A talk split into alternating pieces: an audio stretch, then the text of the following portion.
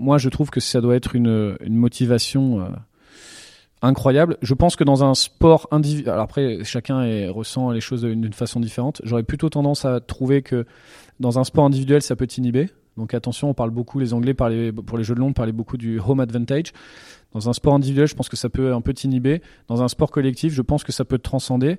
Nos équipes de France sont euh, accompagnées euh, par euh, un préparateur mental, Christophe Lehoux, qui, qui est excellent, je, je le salue.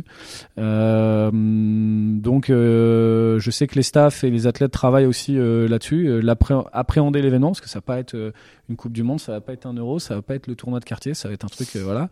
Donc, donc voilà, mais c'est tourner ça en positif. Moi, j'ai plutôt tendance à penser que pour nos deux collectifs, pas mesdames, euh, ça va être un avantage euh, sur le fait de décupler euh, l'énergie et, probablement que c'est nos deux équipes joueront, j'espère, à un niveau en tout cas de performance athlétique plus élevé que d'habitude.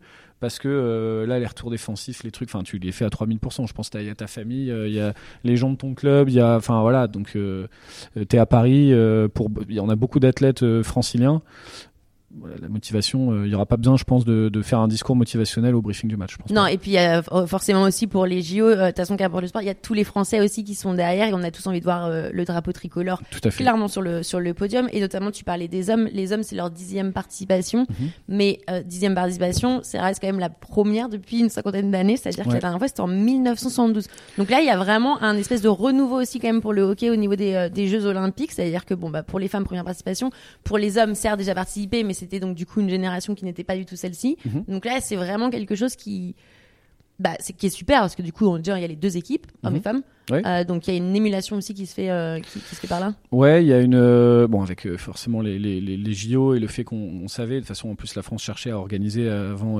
Paris 2024. Il y avait quoi Paris 2012 ou oui, Londres le fameux.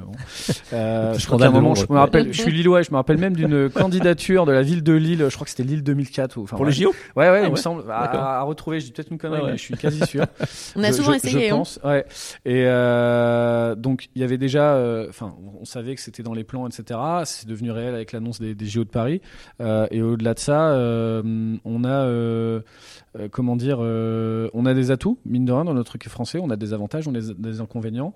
mais il y a eu beaucoup de travail d'effectuer sur les jeunes, au niveau des seniors aussi. Il y a eu des choix forts de la part aussi de nos dirigeants d'aller chercher des, coachs expérimentés sur les, équipes nationales, chez les filles, chez les garçons, de leur faire confiance. Et donc, cette montée des, résultats, euh, elle se fait aussi à travers ce, travail-là.